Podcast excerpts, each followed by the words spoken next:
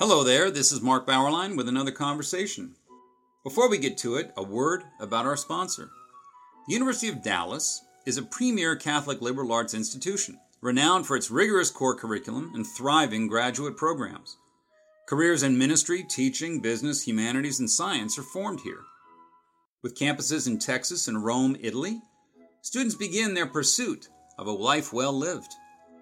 We have two alums of Dallas here at First Things on staff, and they are both superb. For more information on the University of Dallas, visit udallas.edu. That's udallas.edu.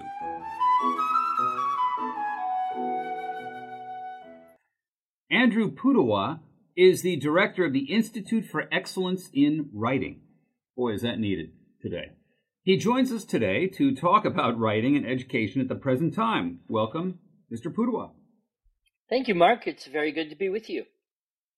Let me start with a few writing facts. You know about SAT writing scores, ACT writing scores as well. In spite of all the emphasis on verbal skills in, in No Child Left Behind and, and Common Core and state standards, they just keep going down. What is your explanation for that steady deterioration in the last 15 plus years? Yeah, or maybe we could say the last 50 years. Um, Yeah. in in, uh, in 1990, uh, Myra Linden and Arthur Whimbey wrote a book called Why Johnny Can't Write. It was part of the Why Johnny Can't Do Anything Anymore series. And they documented with, with primary sources, Carnegie Institute studies, that writing had been in decline for 20 years before that. That was 1990, 30 some years ago. So I think, you know, nobody's going to argue anything's improved since then. So we're on a, a half a century here of decline in the writing skills objectively of high school graduates. Um, but, you know, I think it extends far else. So why? Well, certainly there are many contributing factors. One would be almost the direct inverse relationship between the rise of internet based entertainment, social media, gaming, computer screen time, and reading. People just don't read anymore. In fact, I saw a statistic, you may have a better source on this, that over two thirds of high school students in this country have not read one single book in the last year. And that that's a frightening idea. Um, and you know, if if you're not getting high quality of language and sophisticated thought into the brain, it's going to be really hard to get anything resembling that out of the brain. So it's partly, I think, just an input problem. And of course, we see, you know, parents and aware good teachers, they're they're fighting against this. They're trying to keep you know a literature rich environment for kids but kids these days just don't see why should i read? That seems dumb.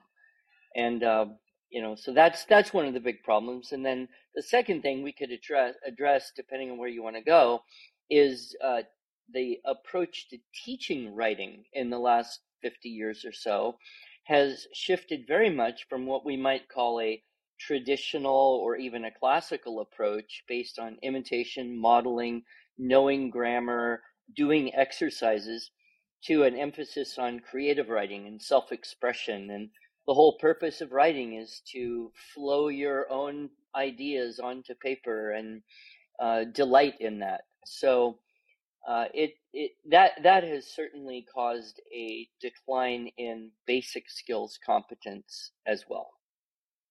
Do you see any effort, I mean, as things keep getting worse, in the, just the last few years to adjust those uh, teaching writing approaches? Yeah, I think we're seeing a division in in in schools. If you were to put them into two broad categories, uh, a smaller number of schools, but growing, are the schools that are realizing the progressive approach to curriculum has failed. Reading, writing, basic calculation is gone.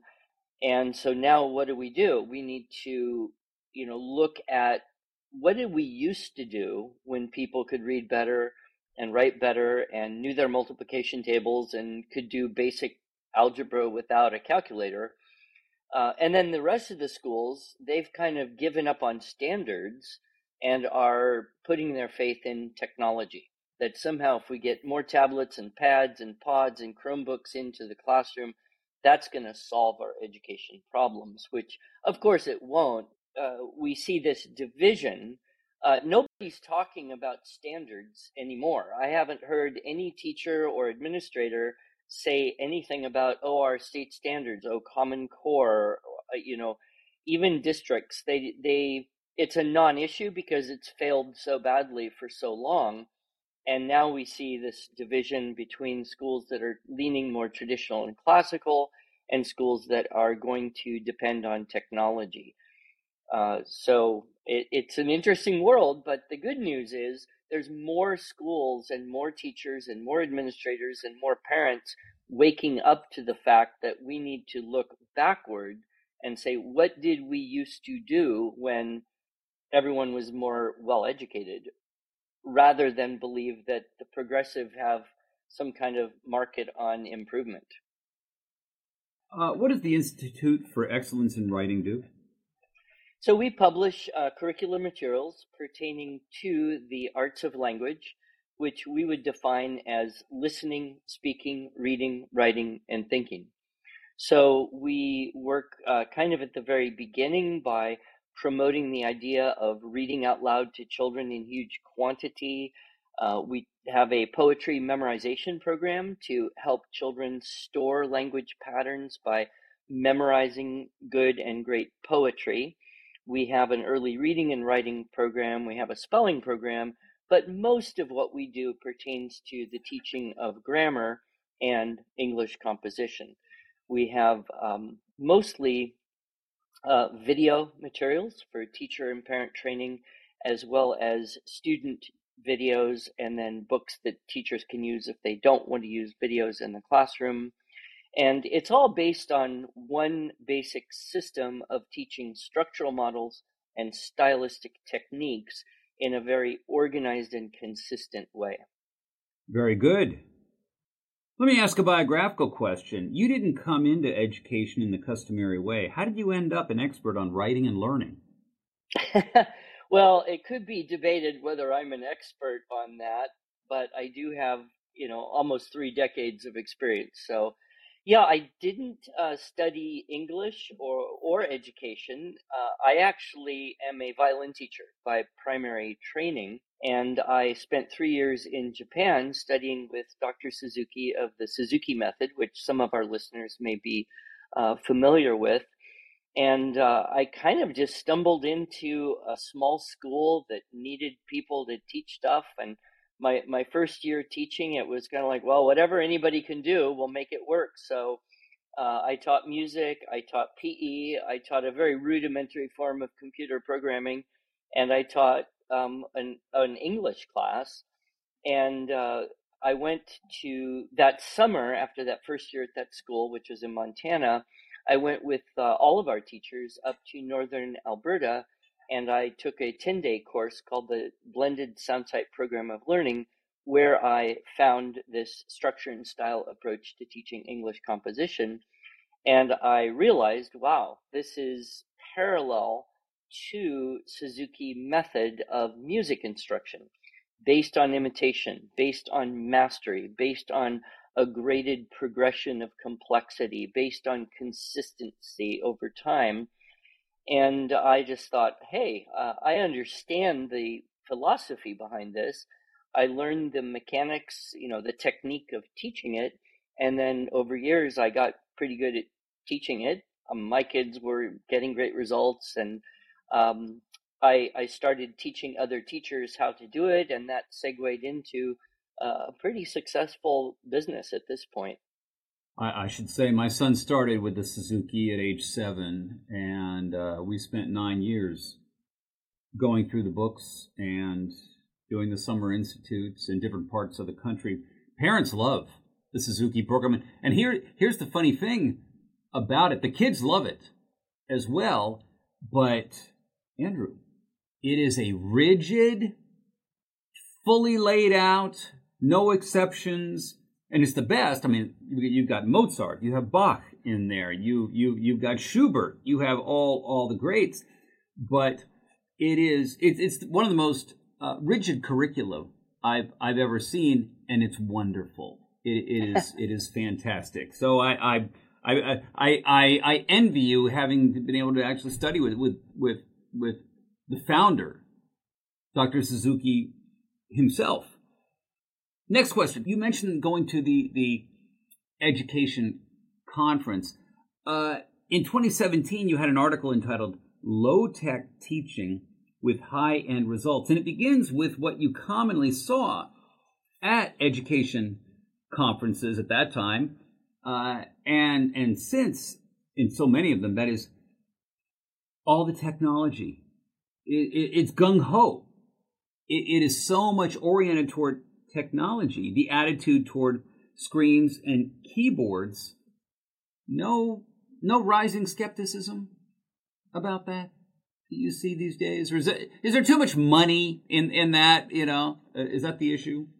Well, yes, I, I, would say so. I mean, there is skepticism, but it's you know it, it's a marginalized skepticism and it is money. If you were to look at major contributors in education, you would find in there the Bill and Melinda Gates Foundation. Well, you know, what are they going to contribute to? right. If if their uh, fortune is invested in in high tech, they're going to push it. But you know, technology is interesting. It's not particularly new. There's always been technologies. I'm reminded of, um, I believe it was in Plato's dialogue, uh, the Phaedrus, where Socrates tells the story of the king of Egypt and the great god Thoth. And the great god Thoth says to the king of Egypt, Here, I'm going to give you all of these gifts of technology, and it's going to make everybody's life better. And among those was writing. And the king of Egypt said, Well, great god Thoth, obviously we're going to take your gift because you're the great god Thoth, but this, this gift of yours of writing will be a two edged sword it will allow us to record things, but it will also uh, take us away from memory. It will erode our skill of remembering, and we will trust to the written characters rather than our mind. And so I think that's a good analogy for what we see in modern technology, and that is this idea that, well, we don't really need to know anything anymore because we have access to. You can always look it up. Yeah, I mean, just you know, if you don't know when the American Civil War was, well, just ask your phone, and it will tell you the exact day on which it began and ended. But of course, the problem is uh, you have to use kind of a reductio ad absurdum there. If if you don't know that and you don't know something else and you know less and less and less and pretty soon you don't know much at all you don't even know there was an american civil war and you can't even ask the question of your phone. And so there is this uh, awareness in a lot of people that I'm meeting that we we may be cutting off our own feet here in terms of teaching kids that they don't have to know things, they don't have to know how to calculate. Why should you have to memorize the multiplication tables or geometric, you know, formulas? None of that's useful in the real world anyway. Why would you have to know how to write? You have a spell checker and a grammar checker, and now we've got AI, so you really don't need these skills. But you know, what's the logical end of humans not being able to do that? You know, uh, you, you mentioned the, the low tech teaching. What was your low tech teaching? Better results than high tech teaching, at least in terms of writing. Oh yeah, absolutely. In fact, um, there was a book, and it was so many years ago now, 15 years ago probably, entitled, if I get my, my subtitles correct, um, it was called uh, The Flickering Mind by, I believe, Todd Oppenheimer. He was a Wall Street Journal journalist, and he traveled for a year and visited um, high tech schools and low tech schools, and magnet schools, and special charter schools, and Montessori schools, and Waldorf schools, and and yeah. in his book, he he doc. I read it when it when it came out. It was it was very good, very well done. But he found an exact inverse uh, relationship. The more computers in a classroom, the lower the reading skills, the writing skills, and the calculation skills of the students. And that hasn't changed. He would show some scenes where the teacher would be up front, the kids would all be on the laptops open, and he would be in the back of the room as an observer. And he wanted to say, uh, teachers, do you know what's going on? I can see their screens. You can't. Anyway, go, go ahead. Go ahead. Well, we've solved that problem now because now the teacher can have special software that tells the teacher exactly what all the students are doing on their screen. Right. So, you know, with enough surveillance, we can control all of society, even kids in a classroom. right. But, you know, I think his point was very interesting in that where did you see the highest levels of basic skills were in the zero tech schools like Montessori and Waldorf. And he pointed out yeah. that the, the Silicon Valley execs themselves minimize screens in the lives of their own children while they're That's busy right. push, pushing screens and addictive software to the rest of the world. So there is a right a bit of hypocrisy going on there. Yeah, and I, I think there's in terms of writing, I think the the research finding is pretty solid now, fully accepted that taking notes in a lecture by hand, pencil and paper, uh, yields better retention, better better comprehension and retention in the material than taking notes on a keyboard, and and it's significant. Yeah, in fact, that was a big, big. I think you, you and I probably both read that same study, and uh, one of the things that I found very interesting about the analysis of the data was that they hypothesized that the students taking notes on paper weren't able to put as many words on paper as fast as the students who were typing almost verbatim, which Right. meant they had to listen better and think more about what was important and Right. filter the information and that that gave a better level of comprehension on a post test Exactly, exactly. So, uh, I, I I banned laptops. Oh gosh, fifteen years ago from from my classroom. Uh, said said forget it. Now now we we bumped into one another a few times at classical education gatherings. Is your approach fully congenial with a classical curriculum and pedagogy? yes I, would say absolutely we don't necessarily use the same classical terminology as some people do say when they're pushing the uh, progymnasmata exercises or this idea of classical rhetoric and all the terminology that goes there. But we also, um, you know, target younger children as well to help them overcome the basic problems of writing. And uh, if you think about, okay, the, the five canons of rhetoric uh, generally are listed as invention, arrangement, elocution, memory, and delivery. We don't worry much about memory and delivery because we're not as concerned with public speaking today as they were, say, in ancient Greece. But we still have these three problems invention, what to say, arrangement, what order to say it in, and elocution, how to express the idea. And so our system, we call it structure and style, which translates almost exactly into arrangement and elocution. And then we address the problem of invention, which is coming up with something to say in a very, in a system very similar to the ancient rhetoric exercises of the progymnasmata. How important are memorization and recitation in an English classroom? Do they make for better writing? Oh, absolutely, absolutely. In fact, uh, this is kind of one of my my uh, stumps I like to preach on.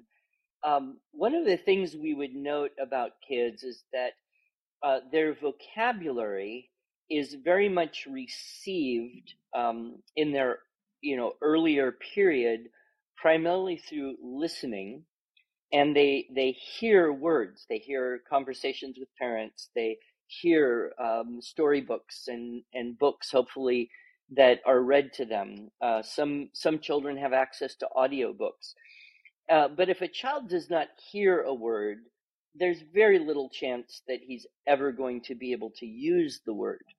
But a lot of times words will kind of stick in the passive vocabulary so yeah, I, I've heard that word. I kind of know what it means. I know what it means well enough to read the sentence and get the gist of it. But to use a word and to use it well, you have to have a much crisper definition in your mind. You have to have experience of producing that word in context. And one of the best, if not the best way to move vocabulary from passive into active use is through memorization and recitation. And again, we can go back right. to the ancient ancient world. If you went to study rhetoric, one of the things you would be spending a lot of time on is memorizing the great poetry that came before you, trying to write things to imitate that, uh, studying the speeches of people that came before you, um, memorizing chunks of, of history, uh, not just because, you know, paper was non existent and written things were expensive and hard to come by, and the main mode of transfer was verbal transfer, but in studying and memorizing language, you build that active vocabulary in a way it's really hard to do in any other way. And, uh, you know, people today say, well, I got a, you know, a thesaurus kind of thing. I can go to, you know, thesaurus.com. I can ask my phone. But there's, that's really not a substitute for intimately knowing words, how they've been used dozens or hundreds of times before in the precedent of language and the connection with the history of ideas that you get through memory. You speak in another essay of asking kids to work with words in the same way that they handle Legos. Well, what do you mean by that? oh, well, you know, it gets back to, if you will, your point about Suzuki method being a very, very structured approach to teaching something. And um, I have had many parents say to me, Oh, you know, as I watch my child, you know, do your writing program, you know, make the keyword outlines, put the keyword outlines into sentences, put in the stylistic techniques, uh, you know, follow the topic clincher rule, it's almost like they have pieces and they're putting them all together to get a product. And so there is an analogy that way. If you if you have uh, pieces and you have a plan, you can then put those pieces together and come out with something pretty cool. If you just have a bunch of pieces and no plan, or or worse, you just have a great blob of play and no experience in what to do with that, you don't get something that's very attractive or enjoyable out the other side.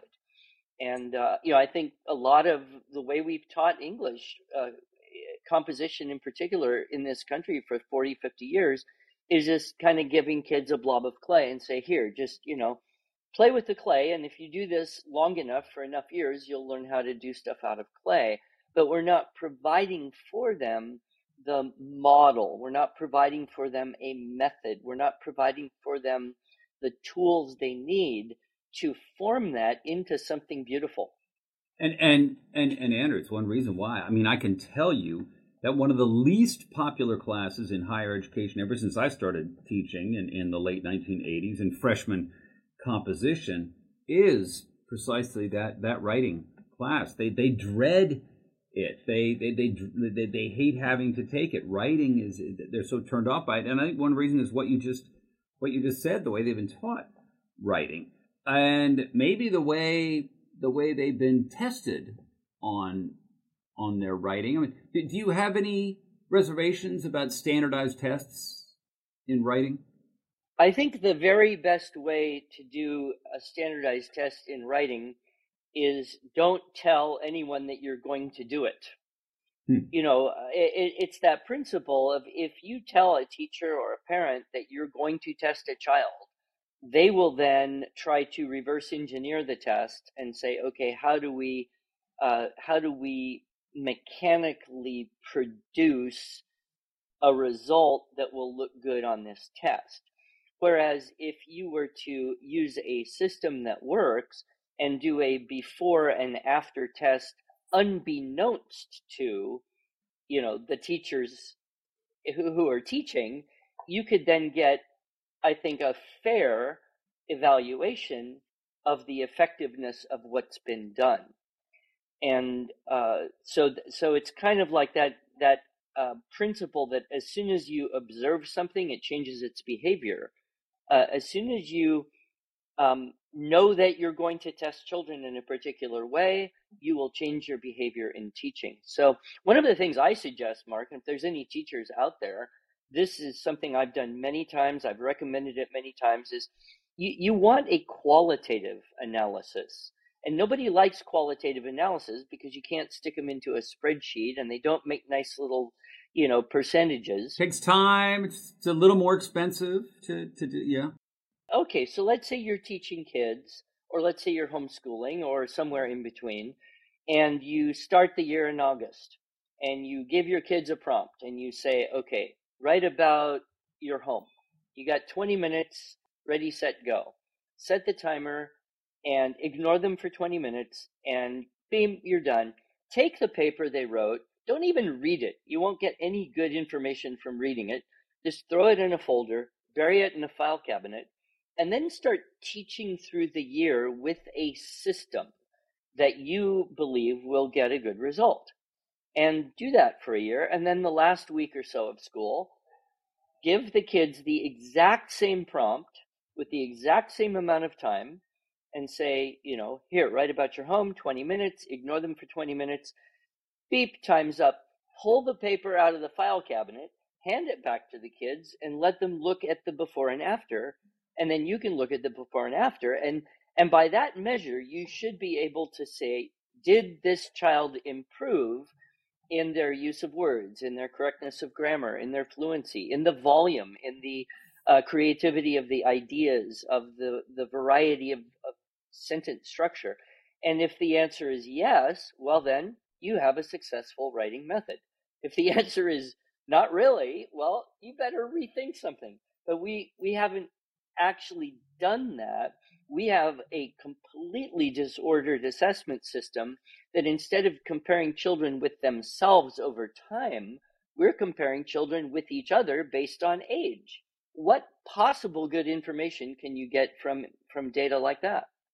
Is that system of instruction uh, what the Institute for Excellence in Writing provides for schools and teachers?